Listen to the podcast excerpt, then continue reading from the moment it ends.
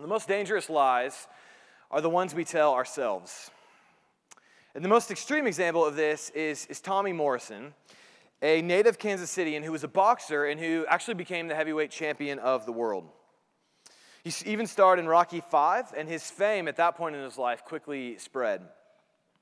He was on late night talk shows and late night bars. He'd always wanted to be famous, and he finally accomplished it, and he had the, the money, the women, and the drugs to back it up. But in 1996, everything came to a screeching halt. He was only two fights away from an intense bout with Mike Tyson when Tommy's manager told him he had failed a drug test. His lifestyle and his promiscuity had finally caught up to him.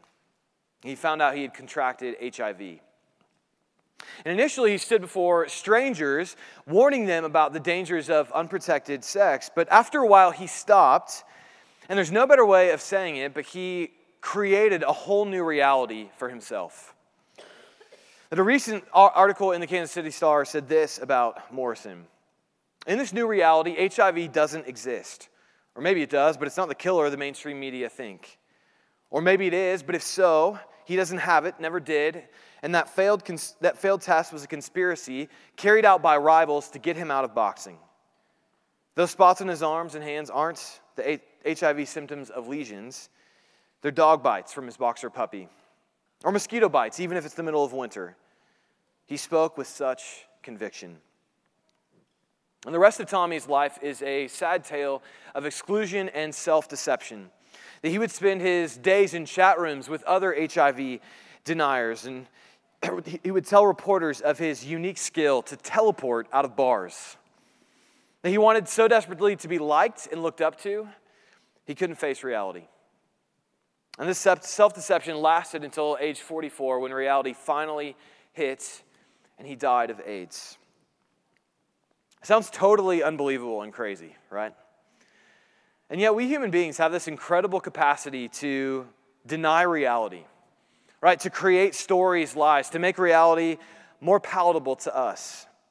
And granted, most of us won't concoct a world where we can teleport out of places or that we deny that we have HIV or a disease that we have. But that's precisely what makes his story so terrifying to me. He had no idea he was that self deceived.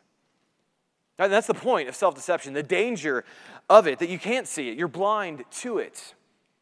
But the most dangerous lies we tell ourselves are the most dangerous lies are the ones that we tell ourselves. Right? And even if you say, well, I don't lie to myself, right? Tommy would have said the same exact thing. And that's what makes it so, self deception, so dangerous. And Dr. Chris Thurman, in his book, The Lies We Believe, writes this about self deception The lies you tell yourself every day are killing you. The lies we believe are the mental bullets that kill our souls, and they inflict significant damage, often without our even realizing it until it's too late. That's scary to me when I hear that. And honestly, that, that's why Paul's writing this letter to the Corinthians. They're self deceived. That they're immature, they're fighting amongst one another, they're divisive, they're bickering, but they actually think they're really mature, that they've arrived. And they've created this other reality that, that does not exist. They think they're spiritual, uniquely blessed by God, and it's dangerous. It's destroying them.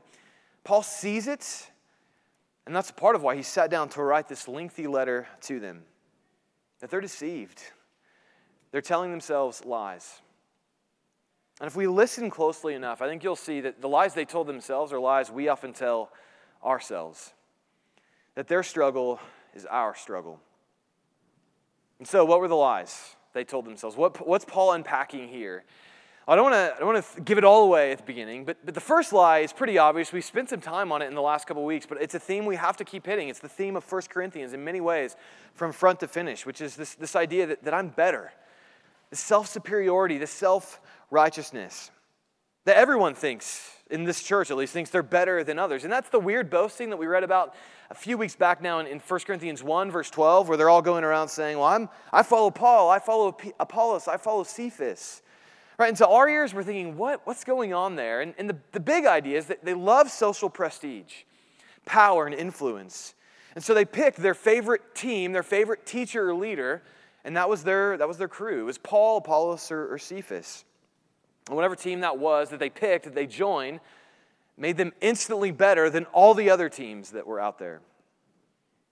And, and what's going on? I mean, I, it's hard for us to know exactly what the, what's happening in this moment, but, but some commentators have suggested that behind this conflict is, is race, and that's why you have Apollos, Paul, and Cephas mentioned that Apollos was chosen because he was Greek. So if you were Greek, you were on Apollos' team, and he, he exemplified that the Greeks were superior. And if you were Roman, you, you picked Paul. Paul was a Roman citizen. If you were Jewish, you picked Cephas, which was Peter's, uh, Peter the Apostle's Jewish name. Right? So whatever it was, whether it was class or race, it, was just picking a team, picking a leader from which you follow, and then which made you better than others. Now, I realize most of us in this room, we're not likely to be that bold. Right? We're good Americans. We keep our pride below the surface, right? We wouldn't say I'm better to anyone out loud, but we, it shows up. At least it shows up in my life. It shows up when a driver cuts me off and I get really angry. Right? What's behind that really is I'm saying, I am the sort of driver who would never do what you just did. I'm so above that that I'm now mad at you because you've done something that no one should do. Right? I'm better. I mean, that's what's really going on there. Or it shows up when I, refuse to forgive someone.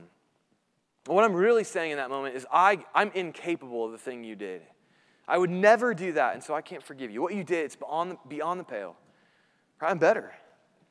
It shows up when I, I demand my way, when I'm obstinate before others. This is what I'm really saying in that moment is, well, I'm smarter. You can't possibly have a better corner on truth or a better idea than me. I'm, I'm better. I'm smarter. Now, what are the subtle ways that you lie to yourself to say that you're better, more significant? Is it your politics? That your politics aren't just right, but your political opponents are, are evil. Or worst of all, this is something we see in the church all the time. In Corinthians, similarly, here, we're having the same problem. Right? That someone thinks they know the best way to do ministry or to do church.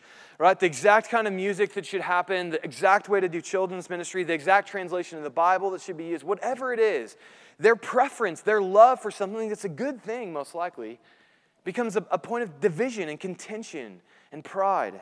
It's not just that they have a preference, it's they're better than the people who don't have their preference. Are you seeing a little bit of yourself in this lie yet?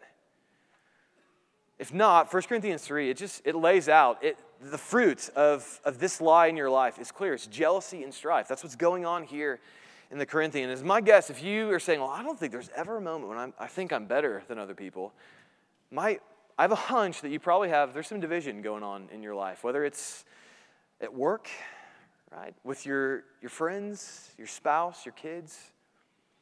That pride always leads to division. That's what makes that lie so dangerous. And it's what's destroying this church here is that they think they're better than those who don't live up to their standards. And so that's a lie they live under. And, and Paul responds with a truth from God, which is that God expects you to grow. Which I know sounds like a weird response to that lie, but, but listen to what Paul says in verses 1 3 through a, eh, 3, 1, verses 1 through 3a, kind of the beginning of verse 3. This is what he writes. He says, But I, brothers and sisters, could not address you as spiritual people, but as people of the flesh, as infants in Christ. I fed you with milk, not solid food, for you were not ready for it. And even now you are not ready, for you are still of the flesh. And Paul's basic point in those first three verses is you're, you're Christians you have the Spirit of God, and yet you're living like you don't have the Spirit. Like you're just another person in this world. Like you're not a Christian. Like you, you haven't had any encounter with Jesus whatsoever. That they're living like the Spirit of God is not indwelling them. And Paul's word picture is really stunning here. He says, You're adults acting like babies. And as a guy with a three year old and a one year old at home, this, this illustration just comes home for me. I feel this. At this week, I was giving my older son, Isaiah, who's three years old, I was giving him a bath.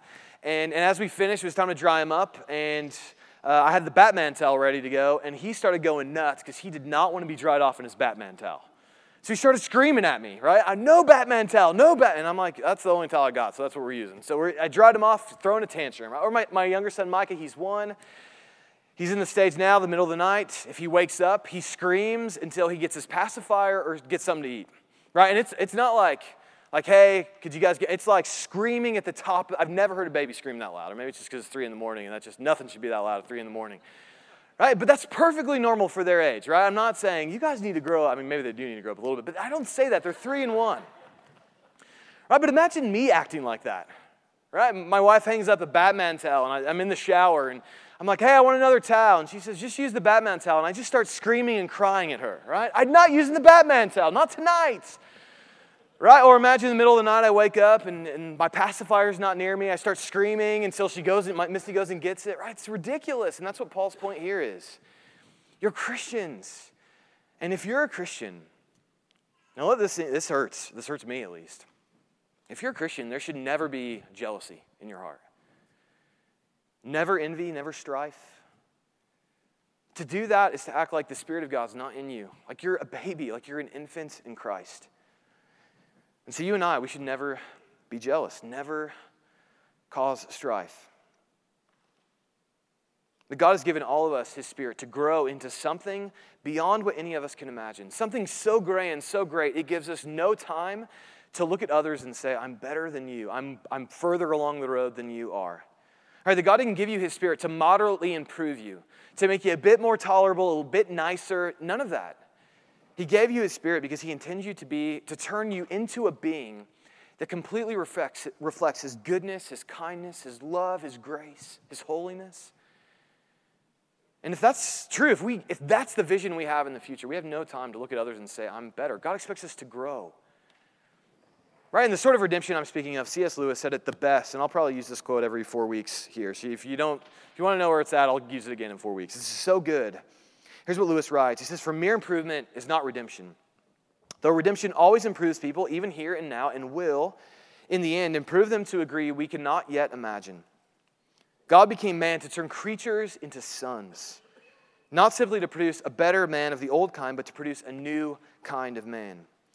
It's not like teaching a horse to jump better and better, but like turning a horse into a winged creature. Of course, once it's got its wings, it will soar over fences which could never have been jumped and thus beat the natural horse at its own game. Right, that's the picture of what God expects you and I to become. Not better sorts of men and women in this world, but a new creature altogether. So it's worth asking do you see that happening in your life if you're a Christian? Or could you more easily point out the people in your life that you're better than? I mean, that's what Paul is digging in with here. That's great. Paul's saying it's great that you, you have all these gifts. God expects you to grow beyond where you're at now, and you're actually immature. And the most dangerous lies we tell are the ones we tell ourselves because they shield us from the reality. They blind us to where God is really pushing us, what He really has in store for us, and it gives us a reality that's false. So I one says I'm better. God's response, Paul's response here is, well, God expects you to grow. You got a long way to go. Line number two, then, is, is my value is, is tied to what I do. And the Corinthians clearly thought that certain gifts, certain jobs, were more important than others. And this will become clear later in the book, especially when we get into the spiritual gifts section. But, but one job they considered especially important was the job of, of teaching and preaching. That's why they were so enamored with Apollos. He was apparently a really great preacher. And we know from what Paul said here, as well as what's said of Apollos in the book of Acts, he was a really good teacher and preacher.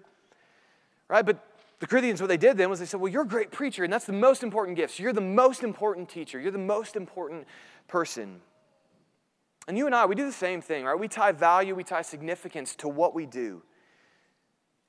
And the most important ta- the more important of a task you do, the more important of a person you are. But Paul rejects that thinking, and he, he rejects it by using this metaphor of a field. Right in verse 5, he says, What then is Apollos? What is Paul? Servants through whom you believed, as the Lord assigned to each. I planted, Apollos watered, but God gave the growth. So neither he who plants nor he who waters is anything, but only God who gives the growth. Right, did you catch that twice? Only God gives the growth. All right, some Corinthians want to say, well, Paul, you're more important. You started the church, right? You were the entrepreneur. You got this thing going. Look where it's at now. Others were saying, Apollos, you're more important. You're the better teacher. You're the better preacher. And Paul's saying, none of that matters. We were just workers in a field. God gave us our job to do for the day, and we went out and we did it. It wasn't us. It's not about us. Our value is not tied to the job that we do. It, our value, right? It should not come. You should not find your value in the work you do from day to day. Your value comes from who called you to go and do that work. Right? The truth to that lie, and value is only tied to what I do, is, is God has called you wherever you are. But we so often deceive ourselves, thinking that our value, our significance, is found in what we do, not who called us to do what we do. And if we, we deceive ourselves into thinking our, our value is tied to whatever our job is or our significance is equal to that which our task is, likely one of two things is going to happen. That, that first, you'll, you'll think your work is unimportant. You'll think the place of your contribution, whatever it is, Monday through Saturday or Sunday, whatever your contribution is, or here in the church, you'll think it doesn't matter. It's not important. And maybe that's where you are right now. You just, work is frustrating, or here even in church, you, you want to volunteer somewhere else, or you want to be involved in something else. You're just you're frustrated. You feel like you're not, you're not giving any value. And I would just call you away from thinking your value is tied to your task. It's not. It's called to the God who has called you to do whatever it is you're doing. That God has called you to wherever you are now. He brought you there, and He intends for you to play a part in that place. All right, that's why Paul says he and Apollos, they were assigned by God to wherever they are. Right, unless you think God just takes naps and loses control every now and then, and you end up in places He didn't see coming, wherever you're at in this moment, God saw it coming and He has you there for a reason. That God has called you wherever you are. And it, wherever you are, if He's called you there, it may not be fun, it may not be what you want to do. Other people may look at it and say it's not important. But if God's assigned you there, it is significant. It is important. The value is tied because He's put you there. But secondly, God has, has called you to use you. Right, that's the beauty of the farming imagery, that no one does it all, right? Everyone has a part to play. And this is true both at work, right, and at church. It's true at work that Martin Luther had a great thing where he said that the best work you can give, or the best way to love your neighbor, is to do really good work. Right? And you may say, but Tim, my job is, is really terrible. I have an awful job. And I can say, look, I can relate. Um, before I came here to, to, to, to Christ Community, I was in Chicago, and when I was in seminary, I had a job at Starbucks, and there were days I did not want to go into work. And yet, over time, God made it clear that was the place He called me to love my neighbor for that season of my life. Right? And at days it was just the, the offhanded conversation that I had, just being in the right spot. God had me in the moment for a conversation. Or at other times, it, it just the fact that, that some people without coffee are really terrible human beings. Right? And I made them and I gave them coffee, and then they became really beautiful, wonderful human beings. Right? Loving my neighbor was just another way, doing really good work. And wherever God has you, He's called you there to, to, to play your parts. He's assigned you. And no one can do everything. Everyone has their part to play, and God has put you there to play it. And that's true if you're here, at, or it's true here at, at church as well. I know some of you right now, you're doing things you would never have done in a church, except for the fact we're brand new and we're just, we had to beg you, right? We had maybe threaten your salvation or something. I don't know if anyone did that, but hopefully not. Um, but we, we had to beg you, right? Please do this. We, we need help, all the help we can get. And that, honestly, that's been a part of my favorite part of this conversation or this thing is, is watching God use people doing things they would never have otherwise done. And slowly I could see God put together a church where he uses everyone. Right? Some to sow, some to plant, some to water, some to hold a door open, some to hold a baby, some to set a stage up, some to set children's ministry. I mean, it doesn't matter what you do. God's called you to that piece, and that part that you play is how God uses to give growth to his church. I don't think your value is tied to the job that you do. It's not. It's tied to the God who has assigned you to the task and the place you're in.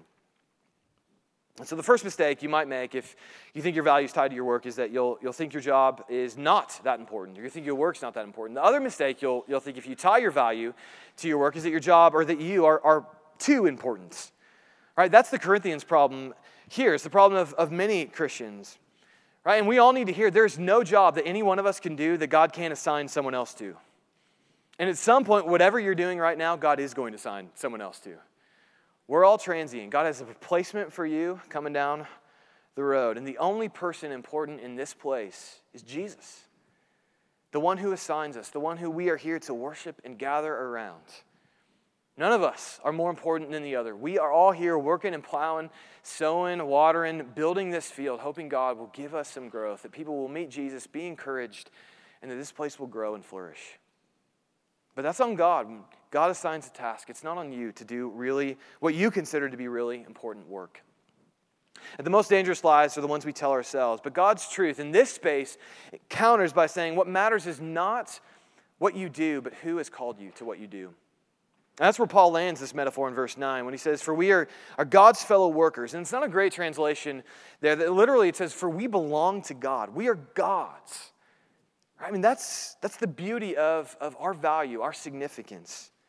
That God could assign me to anything to suffer, to do a job I don't want to do, to do a job I really love to do. And none of it matters. What matters is I belong to Him, I'm His belonging to Christ. So, lie one, I'm better. Lie two, my value is tied to what I do. The third lie the Corinthians are sort of self deceived with, I confess, it's the most intense. And basically, the lie is I, I framed it, I can do whatever. And I think what, I'm, what I mean there is that, that really the Corinthians are living as if there aren't consequences to their actions. That they're blind to the consequences of how they're living in the church and what they're doing. Right, that Paul uses or, or brings out this point by using the metaphor of a house. And so if you build a house, the foundation is really important. What, what you use to build the house is really important. Right, as someone, my wife and I were in the process of looking for a house. We think we found the right one. We've made an offer on it. And now the process is, did they build that thing right? Right? Is it gonna, you know, is the wind gonna blow and it falls on us five years from now? I mean, is it built with good, a good foundation, good materials? And that's what Paul is saying here when he speaks of the church as a house. At the Corinthians, they were building on that foundation. They were building a house. And Paul's saying you're building with terrible materials. So the same question would be for us today is what, here in the church, in this context, what are you building with? At the foundation you and I are supposed to build on, it's clear. It's Christ crucified.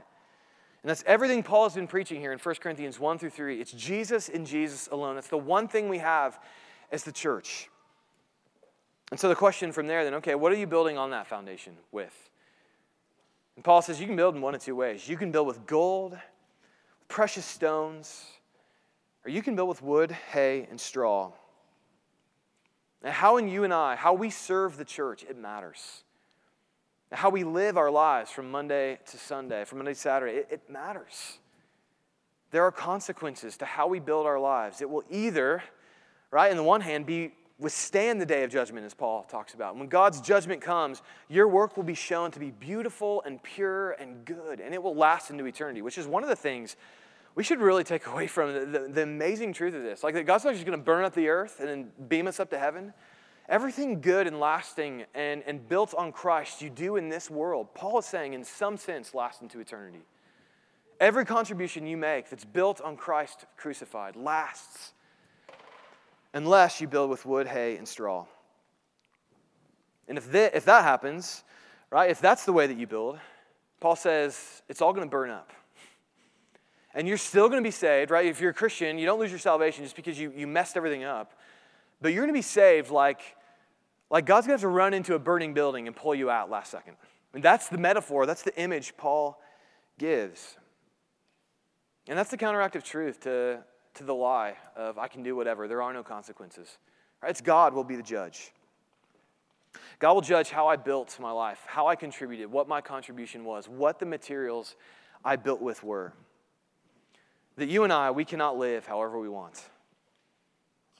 That our lives have consequences, our actions have consequences. And what you give to this place, to your workplace, to your family, it will either last into eternity and be proven to be beautiful and wonderful and good if it's built on Christ, or it'll all burn up because it was built with wood, hay, and straw.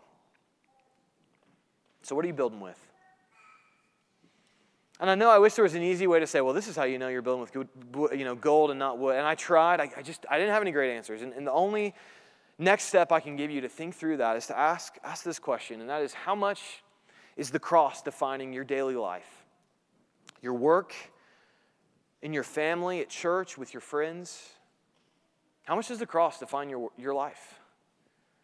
How much does the cross speak into how you go to work, how you raise your kids, how you treat your friends? That's the only, only question I can think of to help you sort through that. Because Paul's whole point is either you're building on the foundation of Christ or you're not. And the cross is to speak into all of our lives, not just small parts. And then after this then moment, Paul gets pretty intense. It's very intense, actually. It's sort of, honestly, this, this text in some ways, this, this week and next week, especially as a pastor, freaked me out, um, just being real. In verse 16 especially, he asks them this question. He says, Do you not know that you're God's temple and that God's Spirit dwells within you.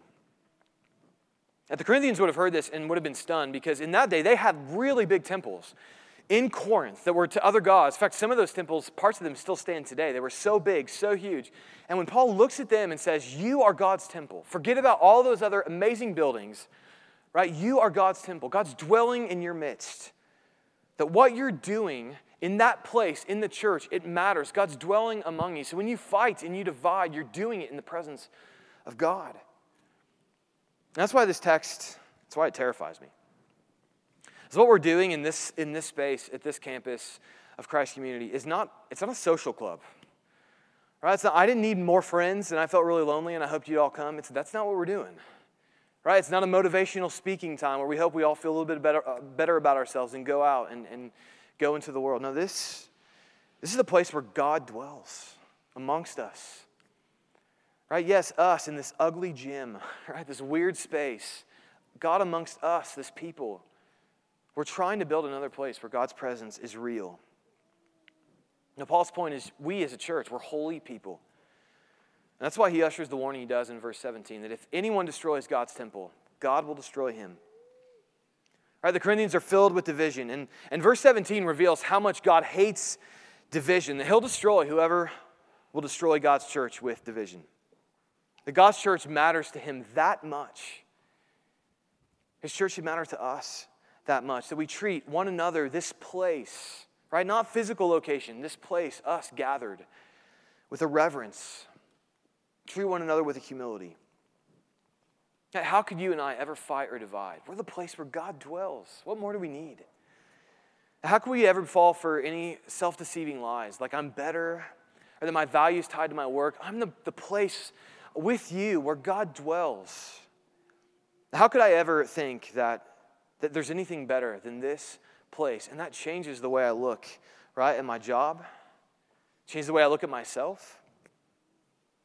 The most dangerous lies we tell are the ones we tell ourselves because they, they, they shield us from true reality. And that's where Paul ends this chapter. Right? And when he says, when, when all are yours, verse 22, when all are yours, uh, this, this world, life, death, the present, the future, all of it's yours, what he's saying there is he's listing all of the things that, that, that, that get us down in this life, right? I mean, that's the reason we have to lie to ourselves, because we live in a deeply broken place, a place that we need a new reality. That's why we create one for ourselves sometime. Either we mess ourselves up or others mess us up, and we need a new reality. We want a new reality. And Paul's saying, You have it in Christ. You have a new reality. Stop deceiving yourself. That's what he's driving at with these words this world, life, death, present, future. But those are the things that, that wear us down in this world. One of the most vivid memories I have as, as a new dad, the first day Isaiah was born, was I, I put so much prayer and effort into just him being born and, and, and, the birthing process, right? I mean, just he's there, he's healthy. And I thought at that point I'd experienced some relief. But I didn't. I just freaked out even more, right? Because I, I began thinking through just all the many ways this world can and most likely will hurt him. I, I, I will do my best, but I can't protect him from everything. And that's Paul's point here is that, that whatever can get to you in this life, right, this world, I mean, you just name, I mean, we have, we have our lists, right? This life, our death, the present, whatever troubles you, you brought in here this morning, the future, whatever troubles lie ahead of us, if you're in Christ, all of that's irrelevant. You have a new reality in, in Jesus. That none of those things can stop who you are in Christ. So Paul says to them, Stop deceiving yourself. You're Christ. Christ was crucified for you. Right? That's not some beginning truth in to Christianity. That's the whole truth from A to Z. That Christ, you're Christ, and He gave all of Himself to you. And that truth plants you in reality, keeps you from self deception that you're Christ and no one else's. And that good is that good news is the only thing that will peel us back from the lives you and I tell ourselves. That that truth is the only beautiful, solid, lasting truth that you and I will encounter in this world. That you are Christ's and nothing, not this world, not your life, not your death, not the present, not the future, can say anything or take anything from you. For Christ has conquered all of these things, and you are Christ's. Let's pray. God, I say that, and it's true, and I believe it, but Lord, so much of it is, is just not deep enough into my heart that I am yours, I am Christ's. So, God, I ask now as we worship, as we sing, in a moment, in a few minutes, as we take communion, God, you would impress upon our hearts that we are yours. That's the one truth we need to live by, and we can leave the lies that we're telling ourselves behind, knowing, God, that we are yours. You are Christ, we are Christ's. And in that, we have conquered all things. And we ask these things in the name of your Son, Jesus. Amen.